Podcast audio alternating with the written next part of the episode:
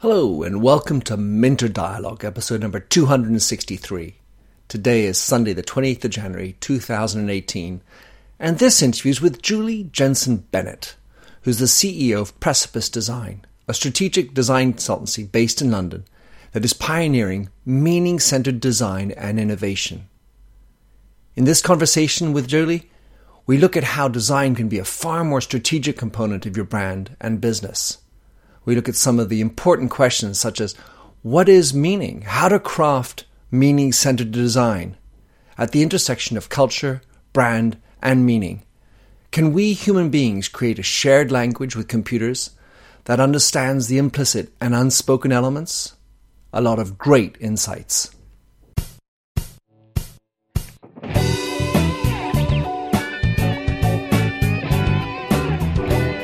Welcome to the Minter Dialogue podcast, where we discuss branding and all things digital. I am Minter Dial, your host, and you'll find the show notes on my eponymous site, minterdial.com. Enjoy the show. Hello, and welcome to the Minter Dialogue. Today I am in a funky part of London, and uh, someone I met, I would say, in this wonderful world in a digital way, Julie Jensen Bennett, who's the CEO of Precipice Design, and we kind of met over this remarkable drum article you read. So, in your own words, Julie, tell us who you are, what you do, and what's your mindset? So, uh, my name is Julie. I'm the CEO here at Precipice. Um, my background started in the technology industry. Um, I worked at Intel for 13 years, uh, very much in the digital virtual realm. And uh, when I moved to London about 13 years ago, I got involved in the, the amazing world of product design, but also branding and also started to incorporate entirely new types of social science methods into my work. And Precipice is the result of those worlds coming together. Mm. And um, there's a studio of about 16 of us now who are practicing what we call meaning centered design. Beautiful. Well, uh, that is, of course, why I wanted to speak to you, Julie. Um, your mindset? My mindset? Inquisitive, um, open, and quite persistent. Probably need that as well. I, I just uh, listening to what you say. Thirteen years. It seems to coincide at some level with the booming of Apple. Uh, is is there any relationship to that for you and, and how Apple put design in heart and center of so many companies? I, I think Apple. I mean, if I could if I could have a, a penny for every brief that started with "We want the," you know, the the the iPhone of this category. Um, mm. I'd be much richer than I am now. Um, but so yeah, Apple has done an amazing job um, raising the value of design. But I think um, when you look at what they've done, they've also really highlighted what we talk about when we talk about meanings. Because um, when you look at, at the iPhone, for example, it succeeded not because it's a phone, but because it shifted the meaning away from a phone. Mm-hmm. It's actually not a very good phone in a lot of ways. Right. And and it was that ability to to shift the meaning of the category rather than compete necessarily on just features and functionality that really changed the game and opened up new space. So the thing that uh, attracted me and why I wanted to meet you and have you on my show was this article that you had in the Drum article. So it was entitled Designing the Future Why Meanings Are Key to Shaping Markets. Uh, so uh, the way I, I, read your article is at some level I interpreted it as as in, by embedding meaning in design. Isn't that tantamount to building brand value? Absolutely, meanings, brand value. Um, they're all the intangibles that, that people buy when they buy something. And I, I think we all intuitively know how much real commercial value those meanings have because that's the difference between you know, a bottle of Evian and a pitcher of tap water, um, which are, you know, essentially the, the same thing. Um, but the part of the point of the article is everything has meanings anyway, whether you design them or not, whether you intend them or not. But if you intentionally work with those meanings, if you pay attention, if you understand them, if you shape them, you can you can change things and you have a lot more power commercially than if you just sort of randomly let let meanings arise. Because everything you say everything you do every product you you build or brand you build will mean many things to many people. All right, so let's stay with the water uh, area because obviously, having spent a lot of my life in Paris, uh, we, we drink, we consume a lot of tab, um, you know, um, distilled water, you know, um, and fizzy water if you're looking at bottles of water, to what extent do you believe that the design is really going to help allow me to sell it for 10p more than someone else's water? And and it's some my second part of that is can you not get gimmicky in the meaning because you know if you just want to attribute meaning well uh, my water is pure you're, mm. you're, you you want something for you but at some level why is that the only thing you're allowed to do or the thing that you feel you have a legitimacy to argue for for your water well i think meaning the, the meanings and the design of of that bottle and of that brand and of the communication around it um, don't just have the power to change the commercial value of the product, they also change the sensory experience of the product. Mm-hmm. So um, even the way that, that you taste and experience and the, the visceral reaction that you, that you have to it will be um, uh, completely framed by the expectations that you, that you anticipate and that you bring into it that have been set by all of that cultural um, kind of scaffold around the water. So um, it's, it, you can't separate out um, the kind of the all of those levels of, of how we experience something. They, they, come together in kind of a, a gestalt mm-hmm. unit. Um, I forgot the second part. Well, the second part is to what extent, for example, mm-hmm. Perrier can own the green shaped torpedo mm-hmm. bottle or whatever shape that it might be called, um, as opposed to somebody else who'd want to use that shape. Why, why does Perrier have the legitimacy to use that shape, and, and how important is that legitimacy in the creation of that meaning? so historic meanings and that lovely word that everybody is going after in brands of iconicity um, you know is, is, is, basically yeah symbols you've already created so you've created the symbol um, culture the people the consumers the audience are the are the people who give you the legitimacy to, to, to use it or not so so it's it's it's that interplay. It's the transfer of agency. It's the power between the producer and the consumer, mm-hmm. the author and the mm-hmm. reader, that um, determines whether it is iconic, whether it is symbolic, and whether it has cultural value that people want to kind of carry on and use further and appropriate. Right. So when you're a historic brand is one thing, when you're a startup is another. Mm. So when you are a historic brand and you've already established your shape, then you have to pay allegiance to that. Uh, I assume, and then you know I would or, normally, or, or or not perhaps, but then as a startup, you're kind of creating, mm. you're starting from scratch at some level, and and you can start with the type your own sense of meaning to begin with. Well, we often talk about meanings that you can you can blend them, you can borrow them, or you can break them. And when you're starting up, particularly if you're creating a new category, if you're creating a new a new meaning, borrowing is an amazing tactic. If you if you kind of take meanings that exist in other categories and other parts of culture and shift them over, you can you can shift over a lot of cultural currency um, and not have to do all the work yourself. Well, in certain categories, I'm imagining it's a little easier to craft meaning than in others, and therefore you can borrow from more meaningful industry than others. Yes, absolutely. Um, culture is very category specific. If you look at, um, for example, pharmaceuticals um, and the culture around that, it's very global, very stable, and it's very easy to move move things around because it, it, it operates at, a, at, a, at, this international level. Um, meanings and codes in something like confectionery in sugar and chocolate and candy you can barely go 10 miles down the road and it changes and um, so you have to you have to very much be aware of the category that you're working on the context that you're putting it in and um, kind of concoct from there one of the things that struck me coming here, Julie, it's always good to visit in the in location as opposed to Skype or something, is as I get to see a little bit of how you work. And on your walls here, you got these amazing maps that you work up uh, in as part of your brief. Um, so it's obviously I could maybe take a photograph and I might add, might add that in if it's not too proprietary. But can you describe your process, um, which makes you specifically different uh, at Precipice in terms of how you go about designing? So our design process starts by scanning culture and by trying to take because basically culture is a collection of patterns and meanings that are implicit Um, so, how do you know uh, where the end of the queue is? How do you know when to shake a hand? How do you know what the appropriate response is in a situation? Those are those are implicit cultural patterns that we we learn by being in culture, um, and by by gathering large quantities of data from um, interviews that we do with people, from social media, from academia, from advertising, products, all of all of this cultural soup, pull it together, and use a variety of social science techniques. Pulled from sociology, anthropology, linguistics, philosophy, um, semiotics to um, make those cultural patterns explicit.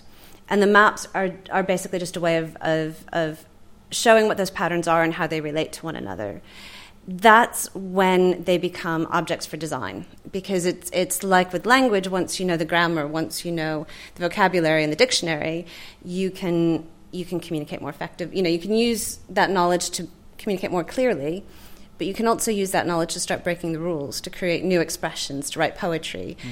And um, so these patterns become creative um, tools, mm. which we use to design and basically create new patterns. Mm-hmm.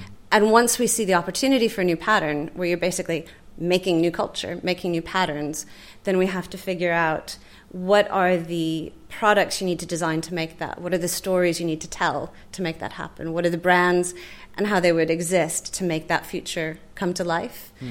Um, a friend of mine from Intel, he has a great um, process around science fiction prototyping. He says you, you basically you make the future by the stories you tell yourself about it and um, that's very much what we're doing with, with, with culture is we're, we're, we're envisaging the culture we want to make and then we figure out the stories we need to, to tell mm. so that, that that culture actually comes to exist. Mm. Well, so let's. Um, you mentioned pharmaceuticals before, and and uh, off the record or off the record, prior to speaking, we spoke about uh, diabetic pens, which I know awfully well. Where's the romance or the poetry in a diabetic pen? How does one actually even get someone's chakras open up to that in a pharmaceutical executive suit suite to adding poetry to an insulin pen?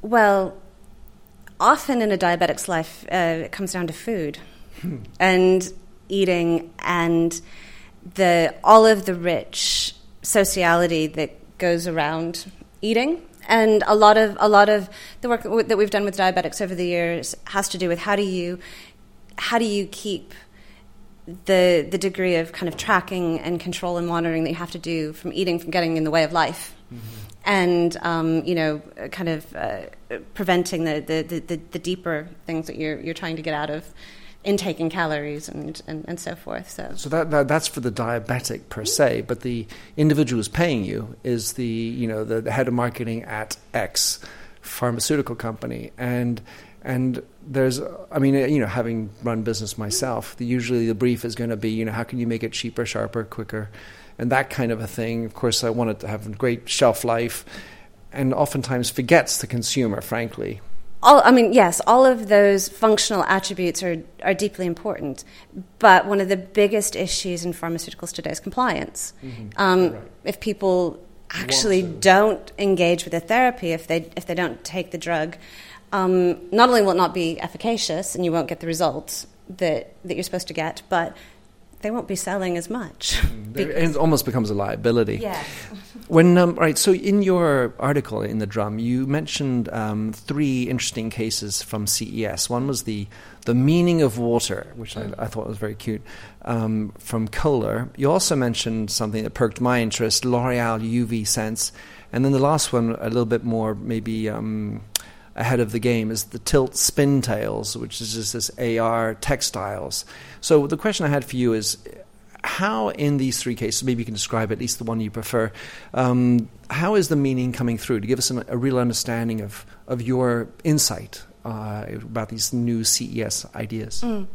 Well, I think um, if I start with Kohler, I think it's interesting because um, they are they're experts in bathroom fixtures and fittings, and um, over time, things like the the tap or the faucet that you have on your sink or the the the, the basin, um, the shower, your bathroom itself have become very um, decorative. Um, it's about kind of aesthetic. It's about style. Um, and I think what Kohler has been been doing over over many product releases is, but particularly in, in this space, is um, shifting that meaning um, to experiences, um, but also circling back historically to where plumbing started, which is technology. Um, you know, when you think about kind of what are the technologies that most have fundamentally changed the world, plumbing, the ability to get clean water to where you need it um, in the way that you need it is, has been been very, very transformative. And now they're starting to explore how, how embedding sensing and connectivity and um, uh, connection into things like uh, Alexa and Google and, and the smart home um, then transforms that technology again in the way of living again. And, and I think the, that um, sort of questioning what what is your bathroom there for, and what is what is what is the tap there for? What can it do, and what can you do for it? What it sounds well, on one hand, it, it means that they're really gone back to their roots at some mm. level, and that's uh, from a branding perspective mm. awfully interesting. And the second thing that strikes me about this example is the importance of the ability to collaborate, because no longer am I just creating a tap. Mm. I'm creating a tap that needs to be plugged into Alexa's, maybe my Apple Watch, uh, I'm clearly going to have some role within the infrastructure and the technologies, the Wi Fi's, and the other parts and bits that allow me to connect. Mm-hmm. So it's no longer just me working in isolation. Absolutely. And then how do you even know that your tap can listen to you or that it can do stuff for you? How do you um, understand what its capabilities are? And, and um, how do you uh, kind of relate to. Yeah, not, to, not to mention the concerns of privacy. It's yeah. listening to me in my bathroom. Interesting. So, um, the third one you talked about was this tilt spin tails, where you're using augmented reality. And I was wondering, in from a design and your very more humanities approach to design, whether it's um, anthropology or sociology, as we were mentioning before, you talk about AR, and I was just wondering because you're you're probably got a, an opinion on this. Are you a fan of AR? Do you think it's the future, or or is VR more interesting for you? What which um, where how do you spin on that? Well, I'm definitely part of the percentage of the population that finds VR as it exists today very physically uncomfortable. Mm-hmm. So um, I'm definitely a refusenik um, at this point of, of, of its um, of its development, and um, I think uh, AR is is probably a much more accessible um, way forward. I, I, think it's particularly interesting because it creates these layered physical digital experiences um, where in VR you're you're much more embedded in the virtual world. I think um, the, the degree to which technology is actually stripping away the virtuality and embedding itself in the physical world is much more interesting. Yeah, I mean, certainly from a design perspective, having this notion of a physical object in front of you, then a layer in between, just it's the endless opportunities mm. that are out there. So, um, you on LinkedIn, you've uh, you got a really interesting complimentary article to the drum where you and I want to read out a couple of phrases. They're actually not exactly following each other, but the ones that I they perked my interest. And you, you write, "Computers won't be human. They won't have human consciousness, but they will have sentience, the capacity to feel, perceive, or experience. We don't think like computers, and computers don't think like us. But we will need a shared language to communicate between our ways of thinking and making sense of the world. And I think that shared language just might be meanings. But we are also painfully aware of the limitations of that language. So much meaning doesn't live on the page, but in the implicit and unspoken. So I, it was a really well written article, and I really enjoyed it. But it, at some level, is not the conclusion that it's a case of shit in, shit out. Well, I think the shit in, shit out, or garbage in, garbage out, um, actually is a paradigm from our last century of computing, where it was literally what you put in, what is what you get out, and it was the degree of of um, direct um, instruction of the computing um, that, that got you your answer.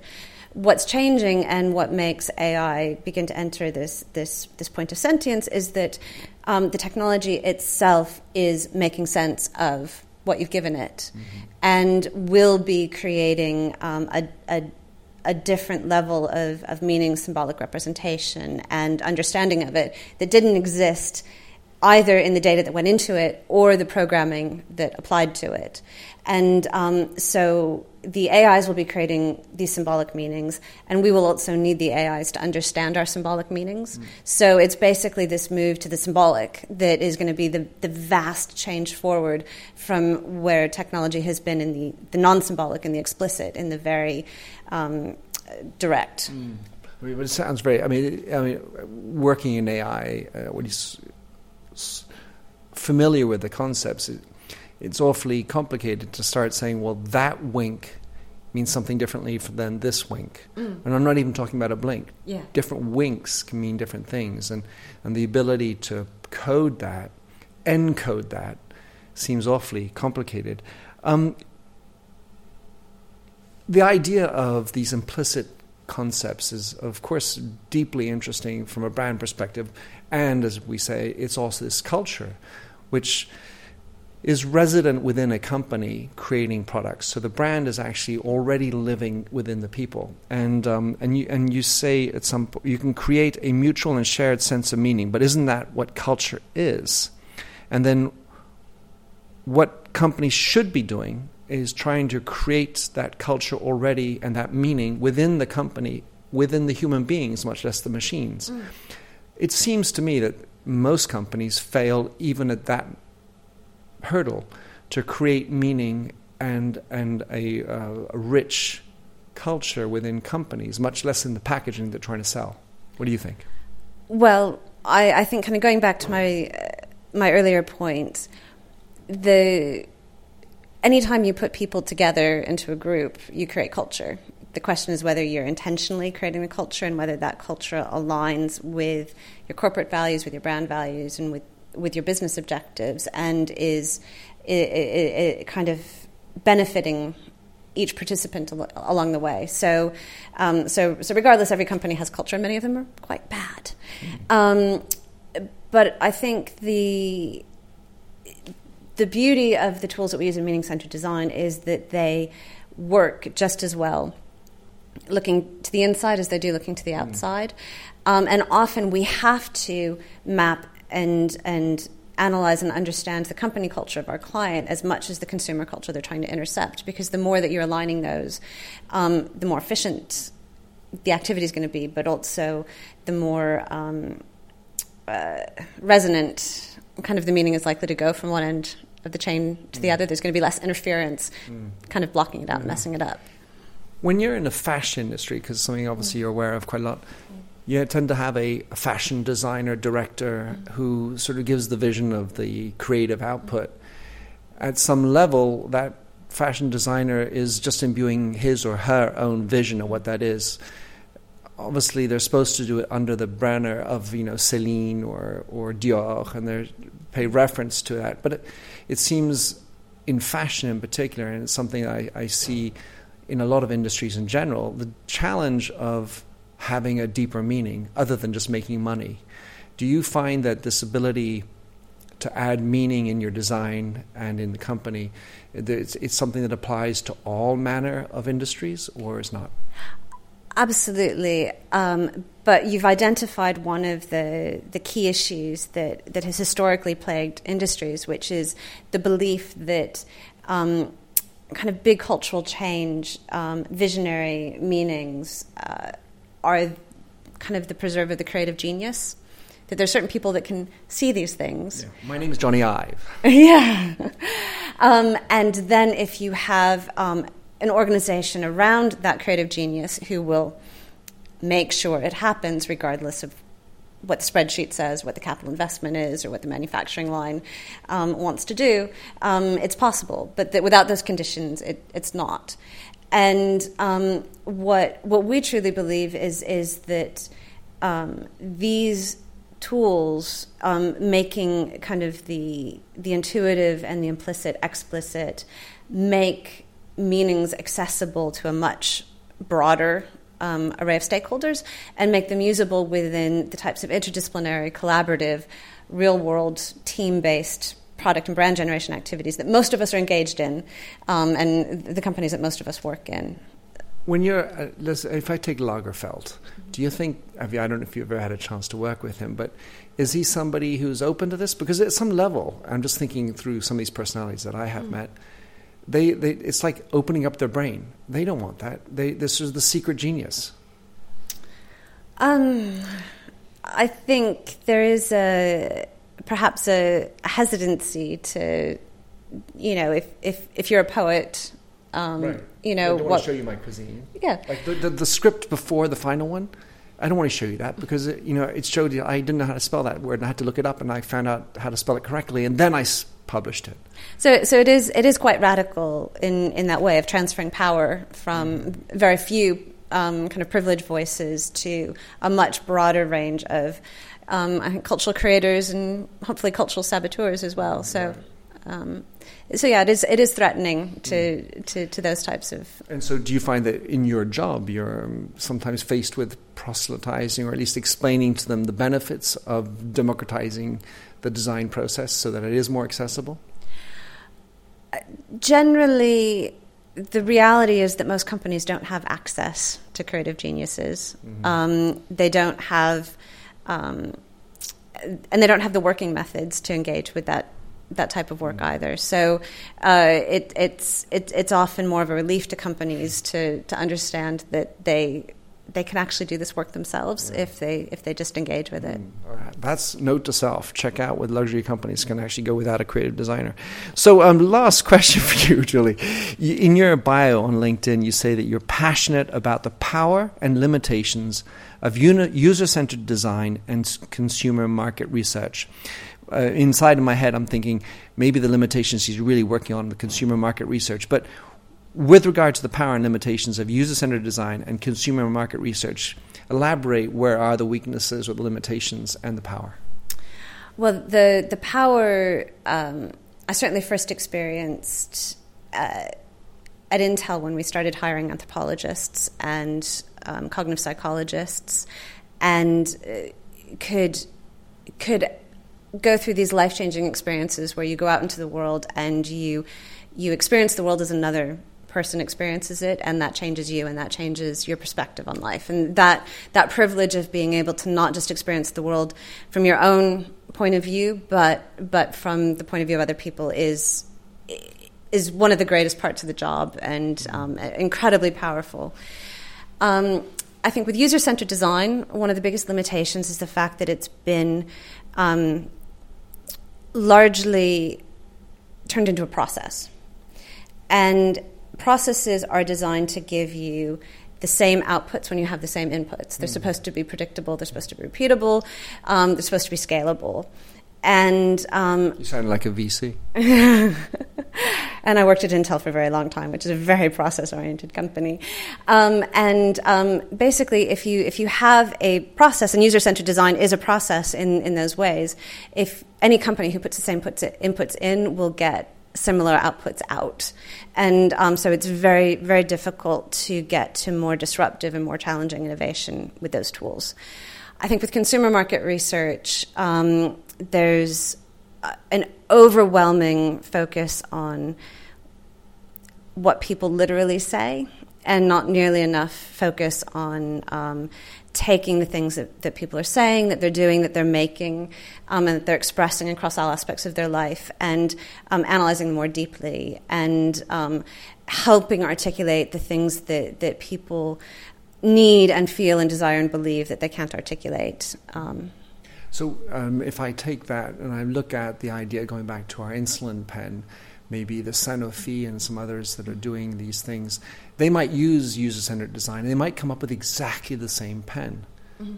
The question is at some level is how do you get that sense of difference and, and, and, and a specific owned meaning mm-hmm. within the organization? For example, do you need to have the CEO living and breathing that meaning into it? Or or is it just, you know, maybe up up to the two brands to make their version of it? I, I think if I think if a, a CEO understands that um, meanings are real and they have value, that kind of social constructed reality is, is, is, is very powerful, that um, they will have a better chance of, of success. But I think um, the, important, the important thing is for the product that's being made to um, work holistically with the communications and the messaging and the branding around it. Um, that these are designed and implemented from a, a, shared view of what's going on, and it's the it's the, actually the products that you make, it's the things that you do that make the meaning, rather than the story that you tell yourself around the boardroom. Well, on that, uh, Julie Jensen Bennett, thanks so much for coming on. It's been a delight listening to you and talking about these sort of things. It's it is, as you often say, you know, a soft topic but really, first of all, I think it's what drives us human beings and our emotions and and it gets my juices going. Um, what would be the best way for someone to get in touch with you, or at least find out what you're up about, where you might write? Anyway, what do you really like? Well, you can find us at um, precipicedesign.com, um, and there's links to all of our social media. You can follow me on Twitter at Jensen Bennett. Um, and uh, yeah, we're always kind of writing, speaking, um, chatting, and and love to love to talk about this stuff. Well, you're on you're on a great, lovely path, and I think quite a different one from most of the design companies I know. So, thanks for coming on the show. Um, look forward to staying in touch and uh, keep on adding meaning. Thank you. Thanks for having listened to this recording of the Minter Dialogue Show. You'll find the show notes and other blog posts on minterdial.com. If you enjoyed the show, please like the handy Facebook button or better yet, head over to iTunes to give a rating and review. But first, relax to Josh Sachs's Finger Paint. Oh, fill me with all your colors any different way to rid me of and heal me with all your imperfections that you mention in your pain.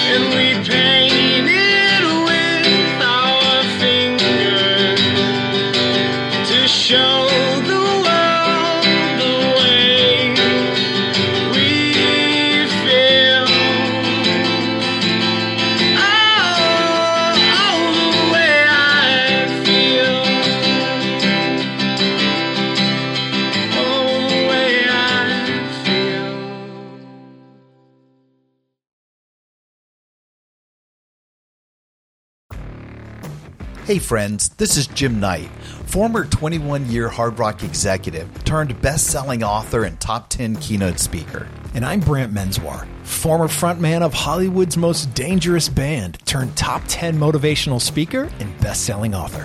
We host the how to podcast Thoughts That Rock, where we talk to rock stars, athletes, CEOs, astronauts, and even next door neighbors who share their expertise and opinions. Together, we tackle the most interesting and challenging topics of today. Whether you want to learn how to become more confident, how to deal with anxiety at work, or how to write a hit song, or use Brazilian Jiu Jitsu in life, we've got hundreds of episodes to help amp up your life and move you forward. Subscribe to Thoughts That Rock wherever you listen to podcasts and check out evergreenpodcast.com for more information.